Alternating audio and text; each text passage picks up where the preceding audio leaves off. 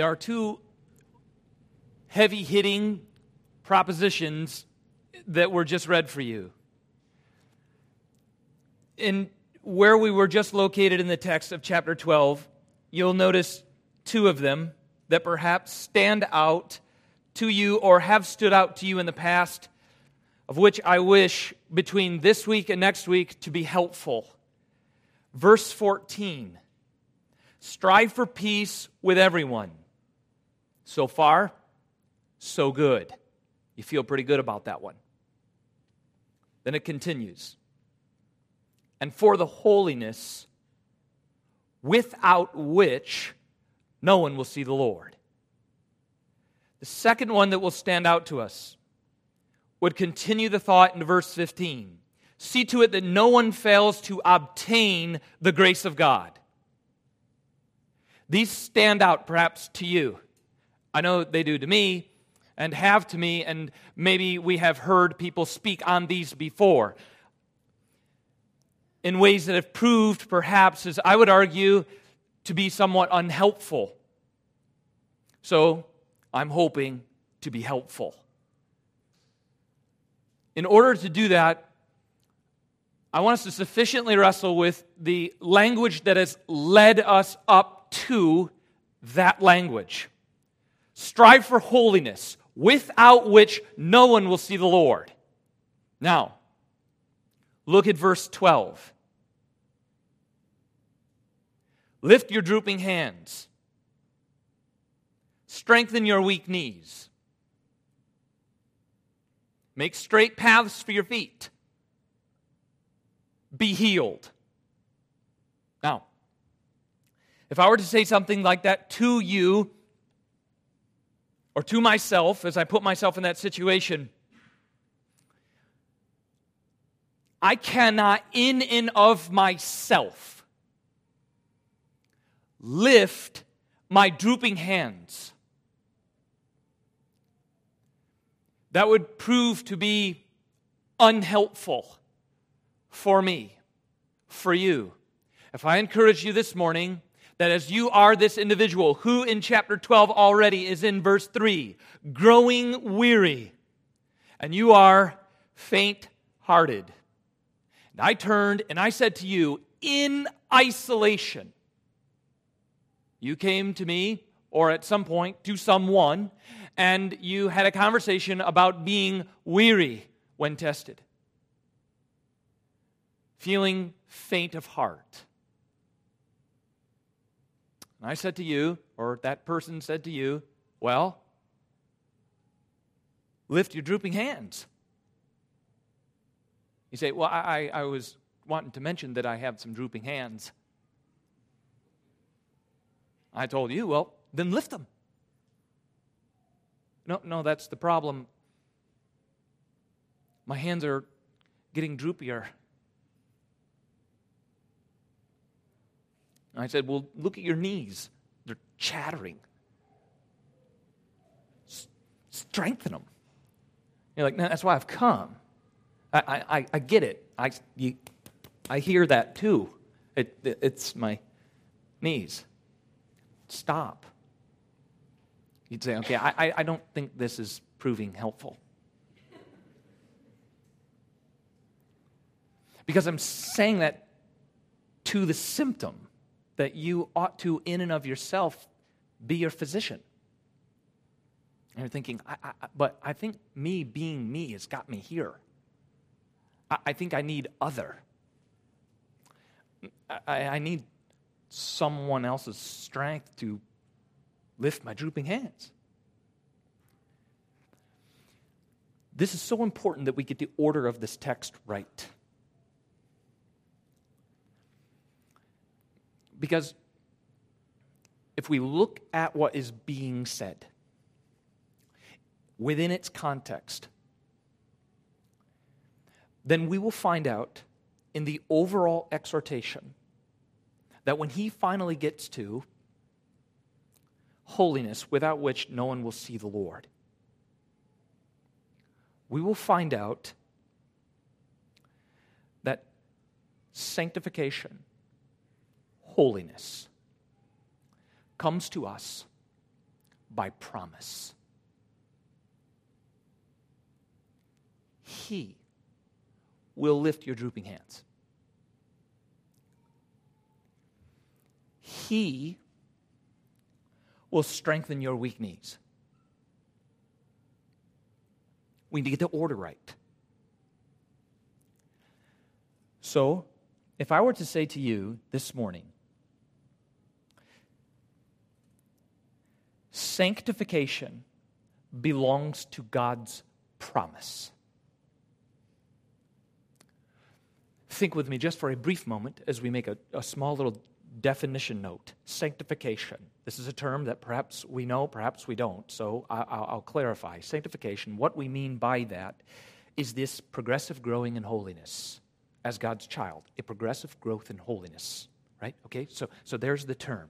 Now, this idea of progressive growth in holiness, I am suggesting to you that we will see deeply embedded within the text comes to you by promise.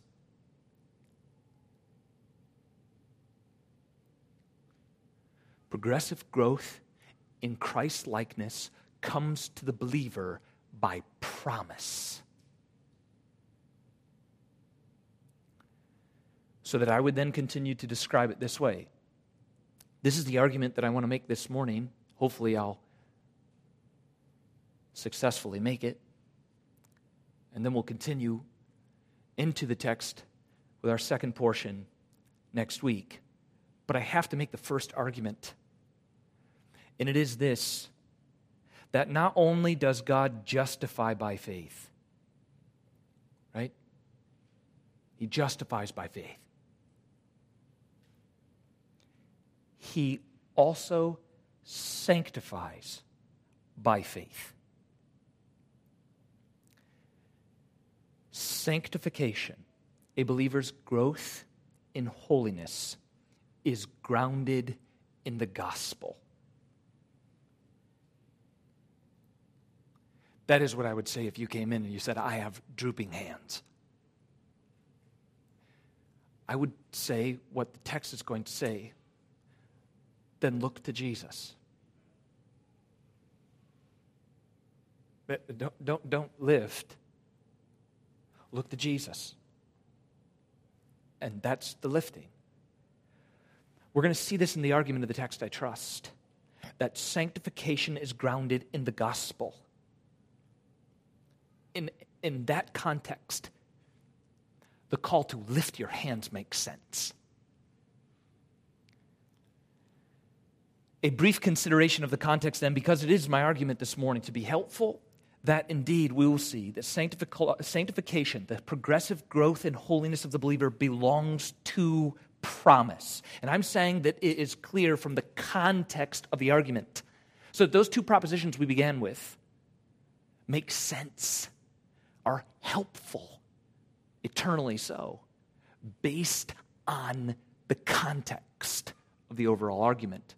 For, for that to make sense, then, when I get there, that the argument makes sense when we get there, I have to sufficiently prove the case that it makes sense where? In the context. So, would you please, so patiently, go with me through a brief consideration of the overall context of chapter 12, which some of you are more familiar with than others? Together, we will clarify the argument at work in chapter 12, and then we'll finally arrive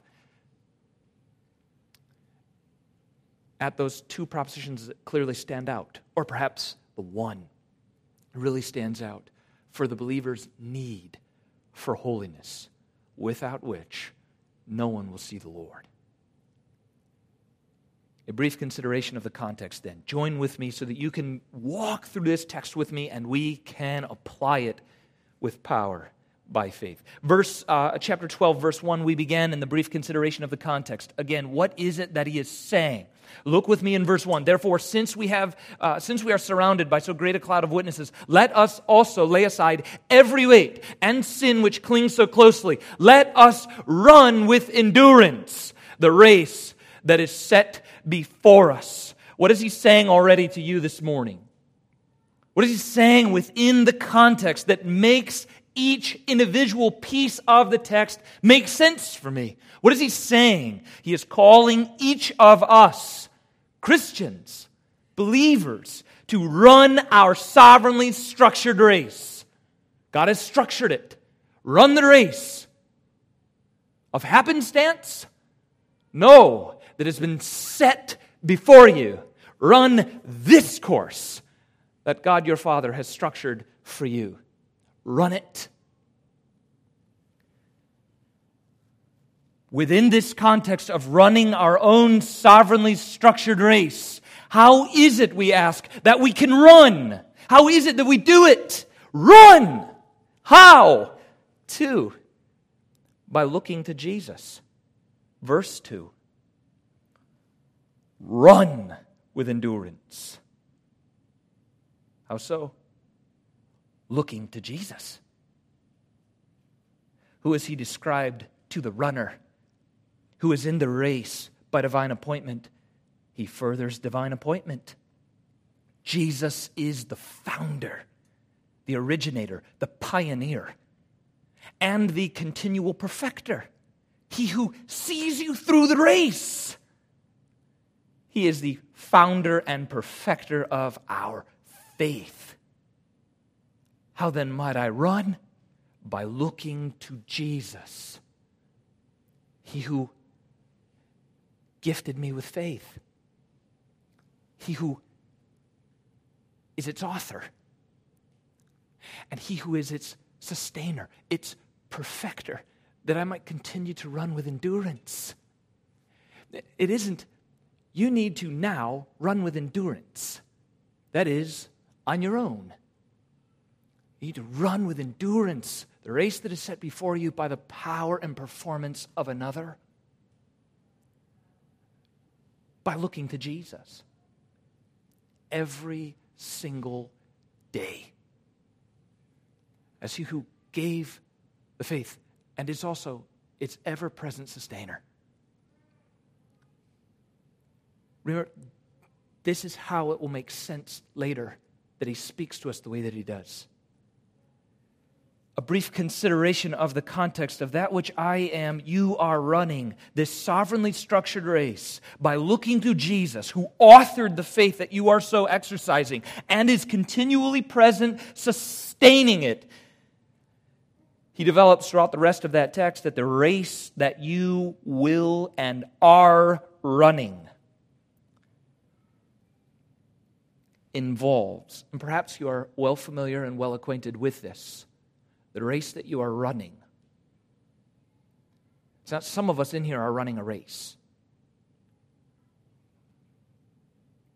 But the race that you, a believer, is, are running. Again, are running involves trials, difficulty, and suffering. It does. It's not like it's going to for me and it won't for you, or it is for you and it isn't for me. Now, the suffering might look different because it's me and because it's you. But every child is running a divinely appointed race who has been given faith from the work of Christ, and he is the ever present sustainer as you run. And so, as you run, and the energy that you need to make the next pass is by the performance and strength of another, you're looking to Him. And this race is filled with turbulence. But then you notice this statement that he makes about your turbulent race, perhaps that you are experiencing even now. The turbulence, this difficulty, these trials, this present suffering. What is our response to be? Look with me, if you would, in verse 5. And you, have you forgotten the exhortation that addresses you as sons, my son? What is the response to him who is weary in this difficult race? He who is experiencing faint heartedness in this turbulent life, this difficult providence. What is the response? It is to not regard lightly the discipline of the Lord. The question in your mind is why not? This is difficult. This present set of circumstances is turbulent. I, I'm not feeling deeply anchored. I feel that I'm being tossed to and fro. I feel like I have been thrown into the, uh, maybe it is the dryer. I think the dryer is probably more turbulent than the washer. So we'll say the dryer. It's a drum spinning around, seems tossed to and fro. Pretty good imagery there, for, at least for my mind. You're feeling this way. Don't regard it lightly. Don't cast it off of ill consequence or no consequence at all. Or, as the text will develop, be embittered against it. Don't. Because it's instinctual, right? He's not, I, I this is difficult. I want out from underneath it. I want to I want to do a different race. And then we set out to run different races. And he says to you, to me, to each of us in this turbulent context, don't regard it lightly. The question is, why not? Why ought I receive this? Why ought I exercise patience underneath it? Why should I somehow find joy? Or how can I find joy? How can I be affirmed in such difficulty? Why shouldn't I? I have the right to be bitter. No, no, no, no, no, no, no, no. Don't regard it lightly.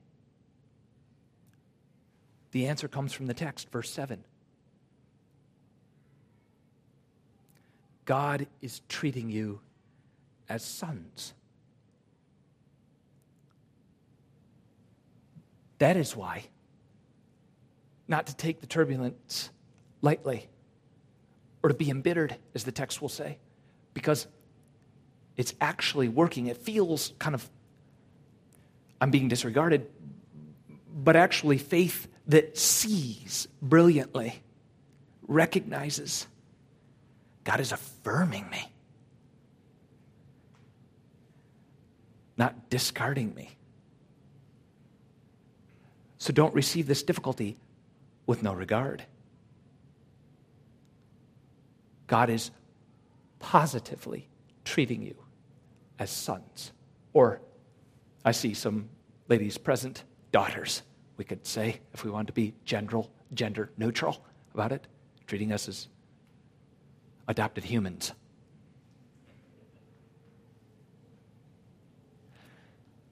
The purpose for this present trial that then we find strength and we, we're affirmed God is treating me as his own. I am his and he is mine. I, I am united to his son by faith. He is affirming me in this challenge as my author and perfecter, ever present sustainer of my faith. What is the purpose for this outcome? Is there a purpose? Right? How many of us have gone through difficult days and questioned purpose? What's the point? Right? It could be something as small as, I don't know, bending your nail back. That's annoying and hurtful. It could be as progressive as maybe set about in the hospital bed right now, I think maybe six, seven days. Okay, so we have a range. The question that we have at times in our experience of this turbulence is is there purpose? So we know he's affirming that we are his people and this is how he is working according to the text of Holy Scripture. But the question still remains of purpose. What's the point? Why can't I just go jettison, challenge, trial, difficulty, and suffering, you know, hit the HOV lane, and then get back in somewhere up here where it clears out more? Why not? Why do I have to work this angle here? Is there a purpose? And the answer is so affirming from the text, is where we concluded last week. It is in order that, look down in the text of the purpose, and again, this is the, the soil within which our current text makes sense. We have to grasp the order of the text. Is there purpose? Yes. Look down in the text of chapter 12 as you look down into verse 9. Besides this, we have had earthly fathers who disciplined us, and we respected them. Shall we not much more be subject to the Father of spirits? And here is the purpose. What is the purpose of this present difficulty? That you might live. That's the purpose, that you might live. this present difficulty is producing life in you. He's doing it. Not as retribution, but well being, remember? It is in order that, with divine purpose in this divinely orchestrated race, that you, his child, might live. That, that's why you'll die that way by taking the HOV. I'm producing through this, these challenges, this turbulence, I am producing life in you. You will live. Look at the further clarification. Verse 10. For they disciplined us for a short time as it seemed best to them. Fine, great. But he disciplines us for our good. Look at the purpose of the work that God is about in our lives. What is the purpose of this present difficulty? In the race that I am running, why does he do this? Why are these challenges present in my life? Why am I lonely? Why are some of these challenges in my life? Why can't I be here? Why can't I be there? Why do I have to experience this suffering? Why does it have to be physical? Why does it have to be emotional? Why does it have all of these cares in this present age? Why? The last statement of verse 10 that we may share his holiness. That's why. That we might live that we might share his holiness. And you recall we are approaching the portion of the text that says, without which no one will see the Lord.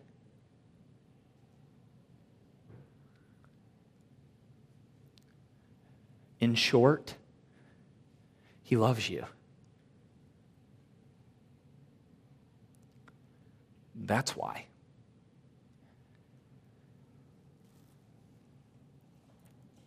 This has always been His purpose in your life. I cite for you, just for some of you mentally, others for you perhaps to jot down, that this is not fly by night.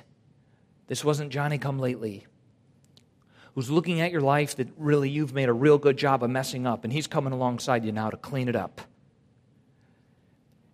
It is the orchestration of a Father who loves and cares and is sovereignly divine the race that you are running. Ephesians 1 4, even as, this is Paul speaking, even as he chose us in him. When? When did that occur? When did he call me? When did he love me? Before the foundation of a world, with a purpose clause, in order that we should be holy and blameless before him. He is at work every hour of every day that you might share in His holiness. And it didn't start yesterday. It started as He saw you in Christ before the foundation of the world. Not that you had somehow rescue yourself and sit stagnant, but that He would rescue you. And He would bring you through difficulty to share in his holiness, that you would appear before him. A purpose so sovereignly constituted, which he will never abandon, that you would be holy and blameless before him. So you think, that's a good return on the turbulence. His promise involved in these difficulties. That is his purpose, that you would be holy and blameless before him. And if you look at verse 11, you see his promise. It is his purpose, but I'm wondering in my mind could the purpose be lost? In other words, it's his purpose, I get it, it's his intent. But could I fumble it all away?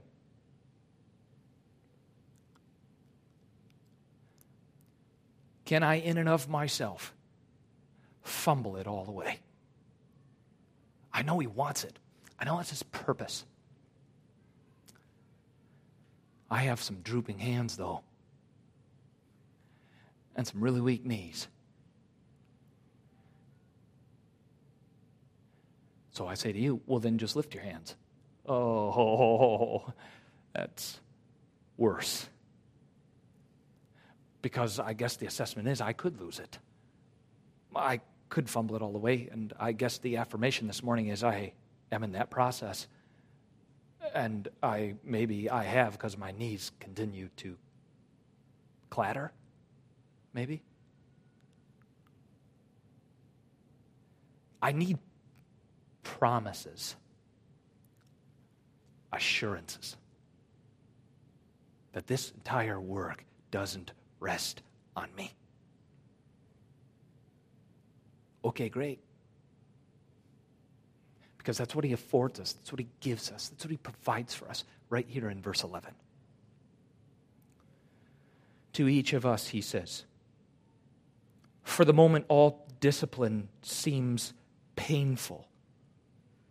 Right? It's real. It's not a figment of the imagination. And it isn't something we should pretend it is.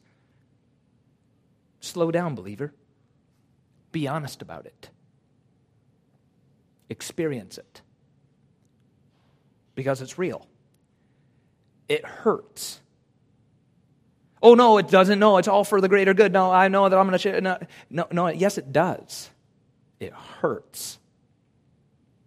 So he affirms. It doesn't feel pleasant.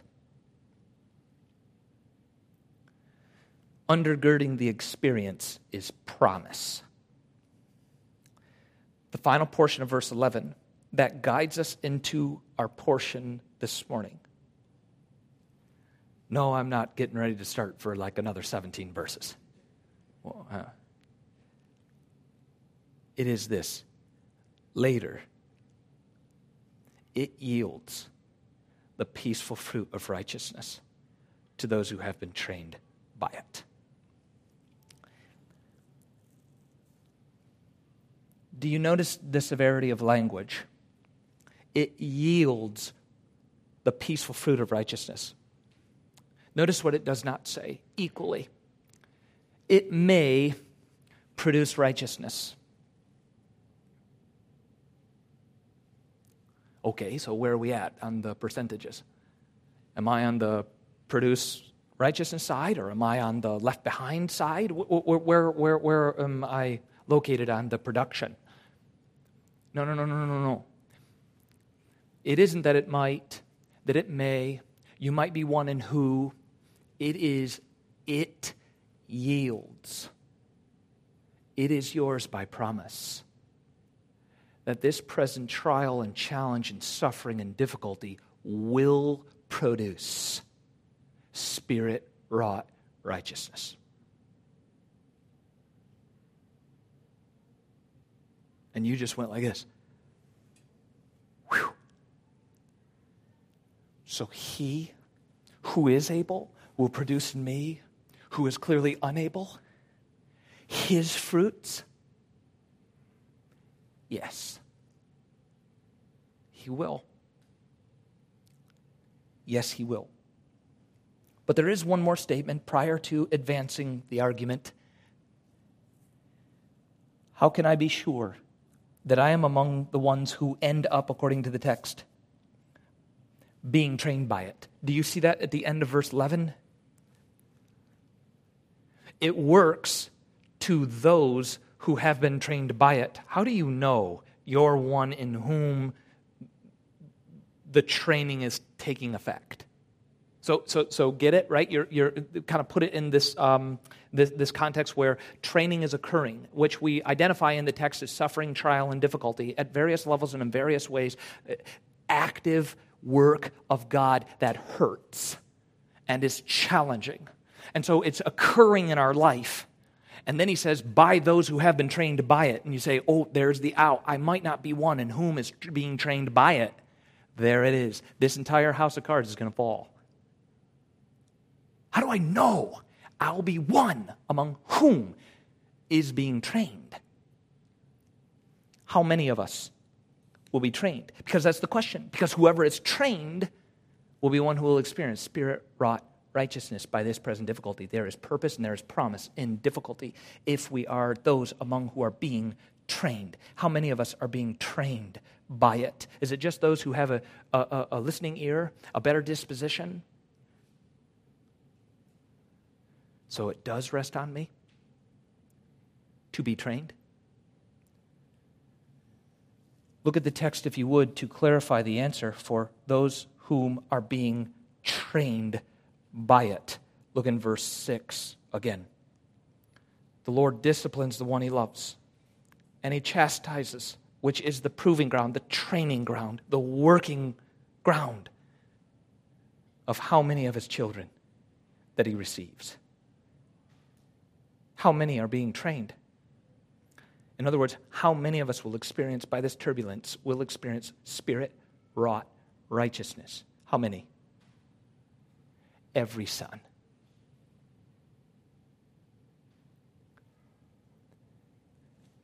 Look at verse 8.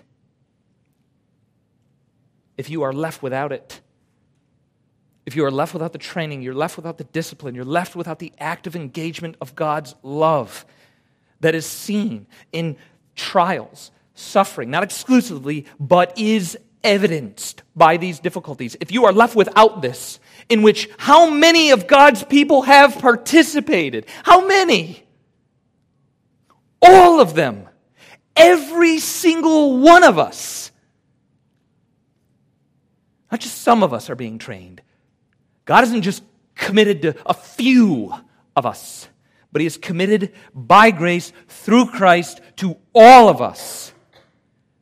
We have all participated. And if not, then you are not a child.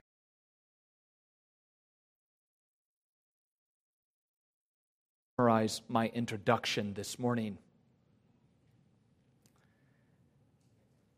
Back to my original statement that we considered earlier there is. I, I, want you if, you, if you have drooping hands and weak knees, and I don't mean like poor physical prowess, we're talking about if you have that, if that is your experience, if that is your providence at the moment, I want to strengthen you. Uh, there is no one who has been justified. When I say justified, I mean declared to be righteous. Not by your performance, but by the performance of another, namely Jesus Christ. There is no one who has been justified who also will not be sanctified.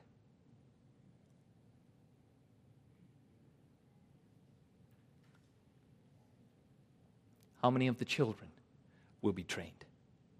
How many of the children will share in his holiness? All of them. And does it come by taking the HOV? No. I'm identifying HOV as like a shortcut. No. Why not? Because he loves us too much. We die in the HOV. He is working in deep, mysterious, and hard, yet beautiful ways in our lives, each one of us, in order that we might live.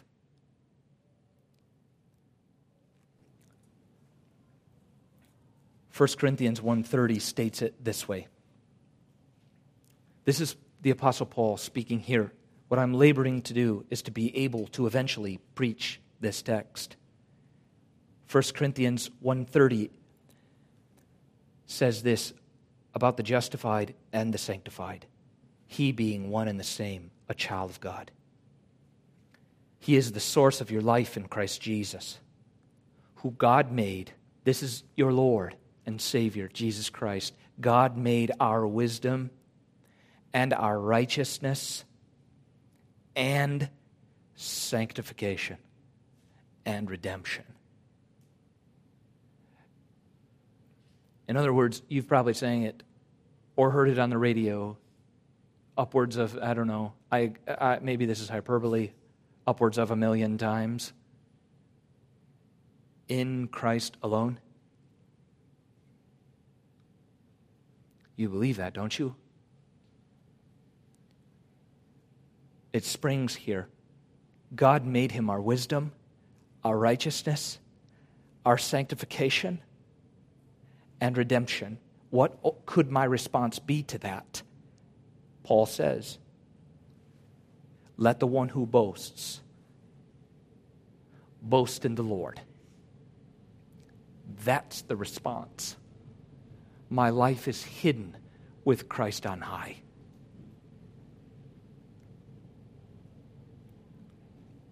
There is, according to John 15, just go with me in your mind quickly as I'm really, I promise, I'm approaching point number one for this morning. John 15, in your mind, you know there as Christ is speaking that He is the vine and you are the branches. And the branch, because of the work, not like a, a moment, but always constant, consistent, perfecter. He, the vine, through the life of the branch, does what for the branch's good? He produces fruit. He produces fruit. So work that backwards. There is then no branch who is fueled by the vine who will not bear fruit.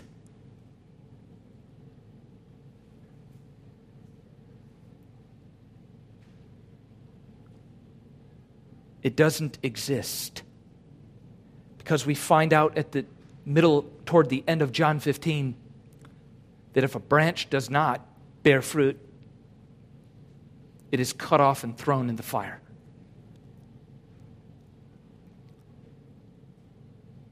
He, the vine, produces fruit in the branch. And the branch is in union to the vine, not by effort, but by faith. I have one point for this morning.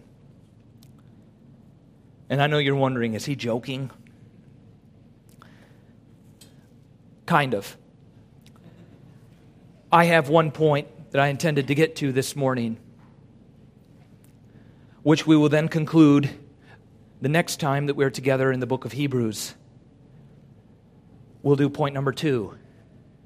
This week is point number one because we have to get the order of this text right. And it is my attempt to do so. Point number one is this, if you are now tuning in. Point number one is this sanctification, that is progressive growth in holiness for the believer. Sanctification is promised to every believer. I hope I have sufficiently argued to that point that I can then progress to show its evidences moving forward in the text. That number one, sanctification is promised to how many of us? Every single one of us who have looked to Christ by faith.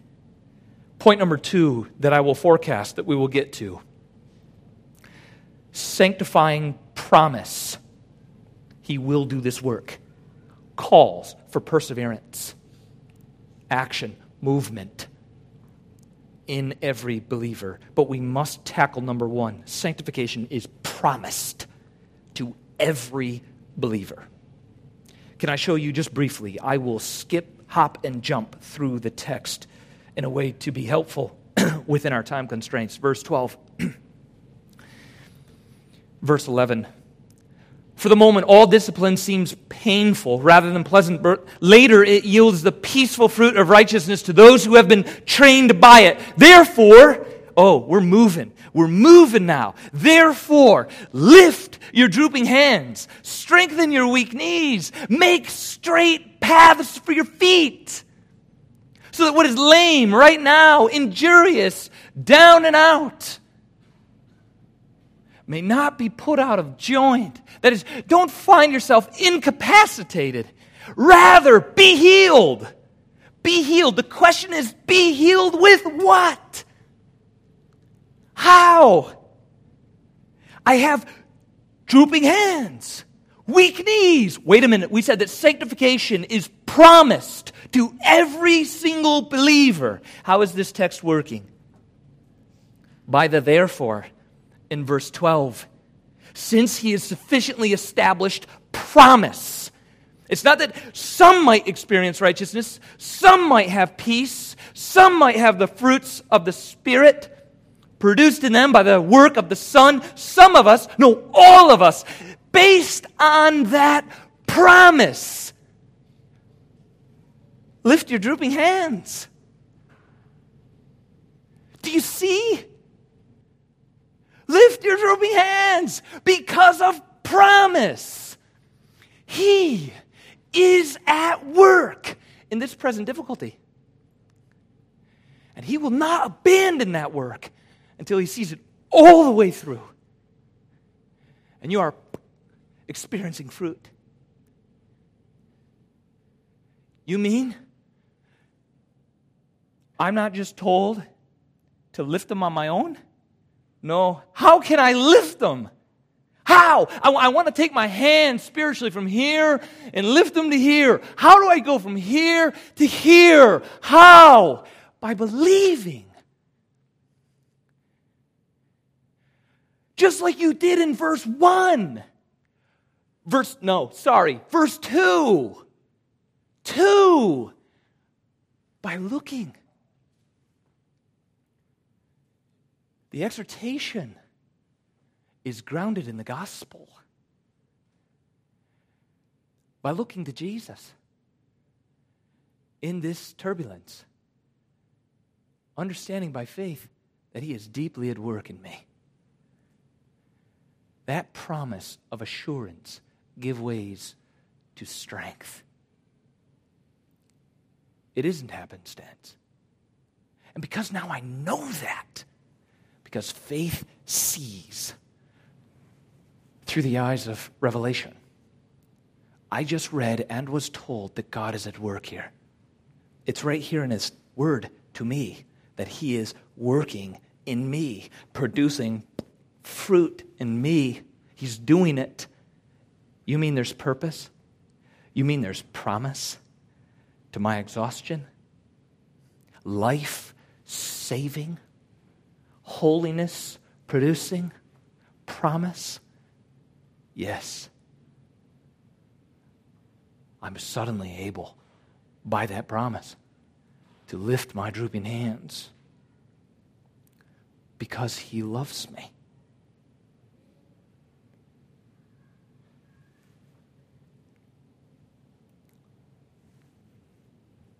The answer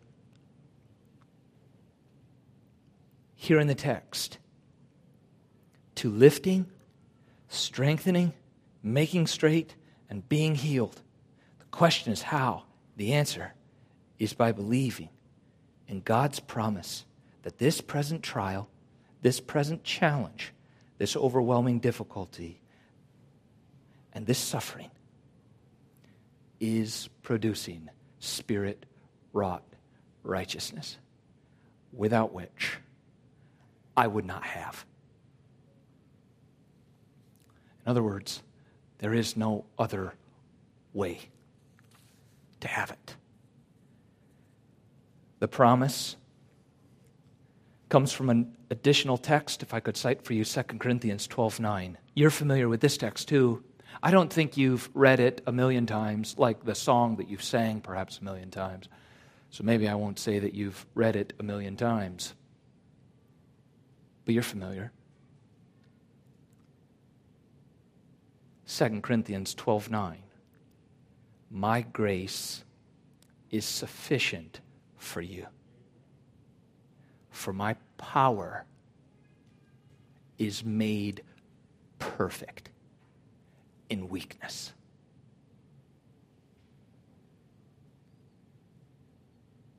You're at work in my life. Yes, I am. You won't abandon me. No, I won't. You haven't. This difficult providence is not evidence that you have. No, it isn't. Is there purpose? Yes, there is. What is it that you might share in my holiness? Is there another way to share? No, there isn't. Will I die in this? No, not a hair on your head will perish. But by this difficulty, you will truly live. How? By looking to Jesus, the author and perfecter of your faith. The exhortation to lift is grounded in the gospel.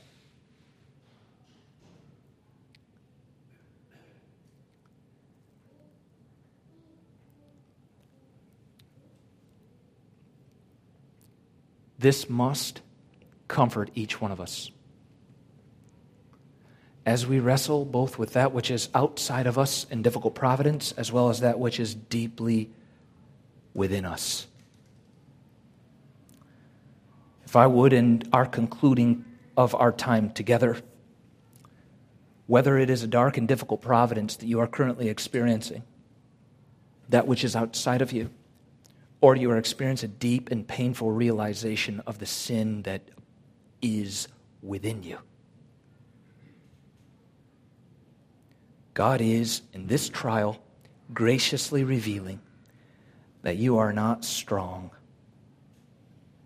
but that you are weak, and that you are a needy child, and that Jesus is a powerful Savior and an able sanctifier. I conclude with the word of the Lord For I have come not to call the righteous, but sinners. Sanctification is anchored in God's promise. Let's pray. Father, I ask that you would enable us to think clearly